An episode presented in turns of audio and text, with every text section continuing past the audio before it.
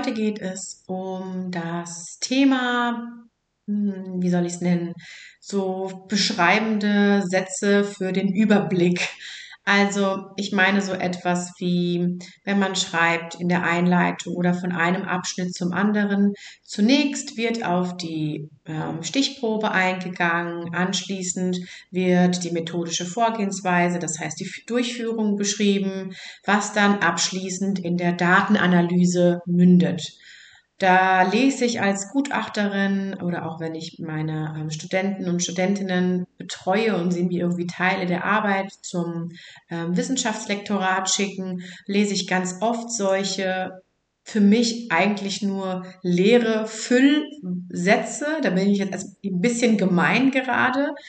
Ähm, das kommt auch in der Einleitung vor, wenn man dann irgendwie so schön die Einleitung zugespitzt dargestellt hat und man dann zu seiner Fragestellung kommt, kommt dann irgendwie nochmal so schön ein, ein, ein Methoden, eine Methodenbeschreibung. Also das Ziel wird erreicht durch zum Beispiel die Durchführung von ähm, oder wurde erreicht durch die Durchführung von 60 Experteninterviews, welche dann anschließend mittels Inhaltsanalyse nach Meiring analysiert wurden. Alles fein, super bis dahin.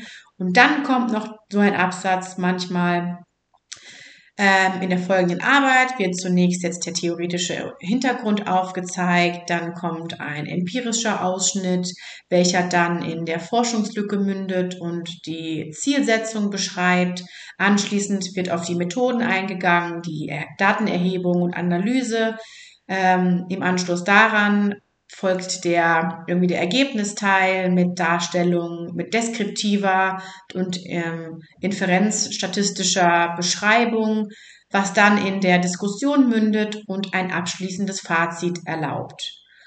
Ah, wenn ich das schon, wenn ich schon darüber nachdenke, dann kriege ich wirklich Gänsehaut. Ich reagiere unfassbar allergisch auf solche Absätze. Vielleicht geht es mir da auch als Gutachterin persönlich so. Ich bezweifle das allerdings. Und das möchte ich dir einfach nur kurz erklären. Das mache ich mit meinen Studis auch. Da bin ich vielleicht etwas gemein und direkt. Allerdings hilft es ja nichts, wenn ich das nicht anspreche und du dann einen Gutachter hast, einen Zweitgutachter, den du vielleicht auch gar nicht kennst, der das dann ebenso denkt. Solche füllenden Abschnitte oder füllende Sätze, die eigentlich nur de deine Gliederung oder das, was eben dann in deiner Arbeit folgt, beschreiben, sind aus meiner Sicht unfassbar überflüssig und hemmen den Lesefluss und hemmen auch dieses Gefühl, da ist ein roter Faden und eine Argumentationsstruktur, weil diese Absätze dann immer dazwischen sind und eigentlich im Grunde nur das wiedergeben, was deinen Gliederungspunkten optimalerweise entspricht. Das heißt, das, was du beschreibst, müsste und geht auch im Regelfall aus deinen Gliederungspunkten ähm, hervor. Wenn man deine Gliederung also betrachtet, wird ja ersichtlich zuerst theoretischer und empirischer Hintergrund, dann Zielsetzung oder Forschungslücke und Zielsetzung, dann Methodenteil, dann Diskussion, äh, nee, dann Ergebnisse, dann Diskussion, dann Fazit. Das ist so ein ganz übliches Verfahren, ein ganz übliches Muster, wie man eben vorgeht. Das geht aus deiner Gliederung hervor und das geht auch aus deinem ähm, aus deinem Fließtext hervor. Ich sehe ja, wenn du Punkt drei, ich nenne es mal drei, ich weiß nicht, ob es drei ist, bei dir drei Methode, folgt ja unten drunter direkt 3.1 irgendwie Datenerhebungsinstrument. Dann geht man auf die nächste Seite, dann kommt Datenerhebungs- oder Datenanalyseinstrument.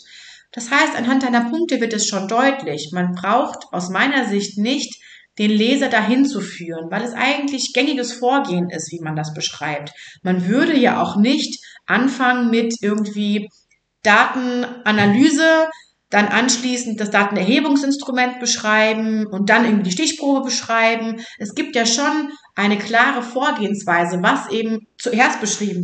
Erst beschreibt man das Datenerhebungsinstrument, also die Entwicklung deiner, deines Fragebogens, deines Interviewleitfadens. Dann beschreibt man die Durchführung, also wie hat man die Interviews durchgeführt, wie hat man den Fragebogen gestreut.